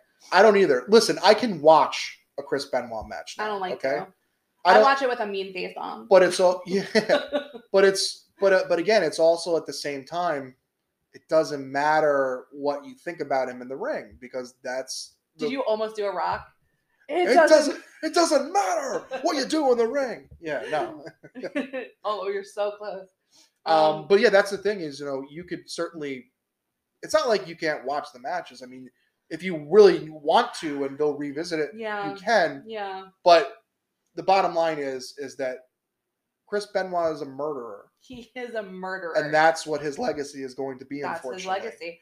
And you know, it's really, it's really tragic. It's so tragic. All of it, obviously, but Nancy and Daniel's lives have been eclipsed by the man that murdered them. Yeah, That's, you know, all of the things like they talk about, and definitely watch Dark Side of the Ring. It's such a great series, um, in general, just the way they put it together. But you know, hearing from the people who are there and the people who knew Nancy and Daniel and how lovely they were. Um, and the fact that that just gets eaten up by this like shit storm of this person Right. who like had a bad day and decided to murder them. Like that's absurd. Um, and I, I want to direct you. Uh, well, also, you know, it's just it's it's a shame that that's so often the case for other survivors. Any kind of like a victim yeah, of something, survivor or or not, unfortunately. Um, but with that being said, go look at Nancy on YouTube. Remember Nancy. Go check that out because she deserves it. She's underrated. People say that even had she been alive today, she Right. might still be underrated. Um, you know, because of all the work she did. And she really was a pioneer in her role absolutely. and she deserves the recognition and she does not deserve to be remembered You can also find clips. In e- she was also in ECW. Uh, you can find her there too. Uh, clips for her. ECW. Mhm. And I do want to say, um, you know, the thing the thing with CTE, we we just in the last few years, I think this was just last year, we lost Daffney, Yeah, Daffney Unger. Yeah, Daffney Unger, um, who was in WCW and TNA. yeah, She was in TNA. Um, she was really kind of one of the first of her kind, kind of like goth and like little crazy on purpose. It was almost like a little like Harley Quinn esque, if you look at it. no, yeah, she, And definitely was. She she actually said that she based some of some of her character like off of that. Um, that which scream she used to do. Was she was insane. amazing. Yeah. She's a scream queen. But she actually took her own life this year. Um, I think it was this year or last year. Um, I don't know if you ever saw that footage. It's really, really sad. I I did see that Yeah. footage. Um, and she was saying she was suffering from a lot of depression. She was like, I, I feel like I'm alone and I feel like I have CTE and I feel like I have severe CTE and I want you to study my brain. And she took her own life being very careful not to damage her brain because she wanted help for other people. So even in her death, she was committing kind of like a selfless act and she didn't hurt anyone else, but she did end her life. It's very sad and it's very tragic. And hopefully, you know, because of these things, there's more awareness brought to these types of injuries and what goes on in the industry around it. Um, and that's the thing too is that you know they they they do play it safer now. There's no chair shots to the head no anymore. shots. Uh, they do protect the wrestlers a lot more. Um, you know, again, they offer rehab to anybody that worked in the company ever they- Scott Hall, did you hear about that? four times, right? Stephanie said that they have spent the most most money ever on Scott Hall's rehab, Yeah, like in the six figures. She said. yeah. Rest in peace, Scott. But Rest yeah, peace, but at Scott the same time, you know, anybody that worked for the company for at least a day, they offer them rehab if they want it. Right. Um, but you got to remember too that Chris Benoit and that generation of wrestlers, they didn't play by those rules. Right. So again, we're getting into that area where you you may see some other guys come out and say they have dementia, brain injuries from all the chair shots they took to the head or all the flying headbutts they did. Yeah. It's not going to end pretty for a lot of those guys. And again, that's the risk they take for the profession that they went through. And and that's the thing is that uh, it's their decision. It is and their uh, decision. But Chavo even said um, in the documentary, and it's something I feel like it's something that's kind of scary because they didn't necessarily know that that was a thing. All the older school guys, like you're saying, and now it's a thing, and it's like, well, we all have it.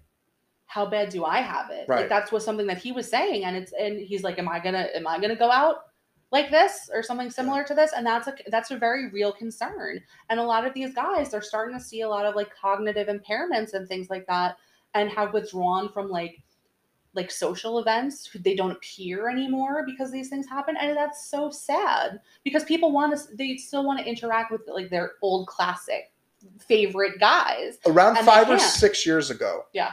there was a lawsuit that was uh, put against the WWE, uh, and it named a bunch of bunch of ex wrestlers, i remember that and uh, it was eventually thrown out in court when it got to there. Uh, was dismissed the case, but it had a who's who of wrestlers, including Chavo Guerrero, was part of that. So they tried to take this WWE to task and blaming them for their injuries, but and they turned it around and they were like um you guys decided to do this. Like you know what you were doing. And also you work for all these other companies and it's people that had worked for WWE for like 10 years and worked other places afterwards. So that really was a detriment against the lawsuit too well right. which caused it to be thrown out right um, because it's all about you know burden of proof. How can you prove that this happened specifically in wwe in your time there when you're doing this? You came up in the indies when you're working for other promotions like how do you prove that?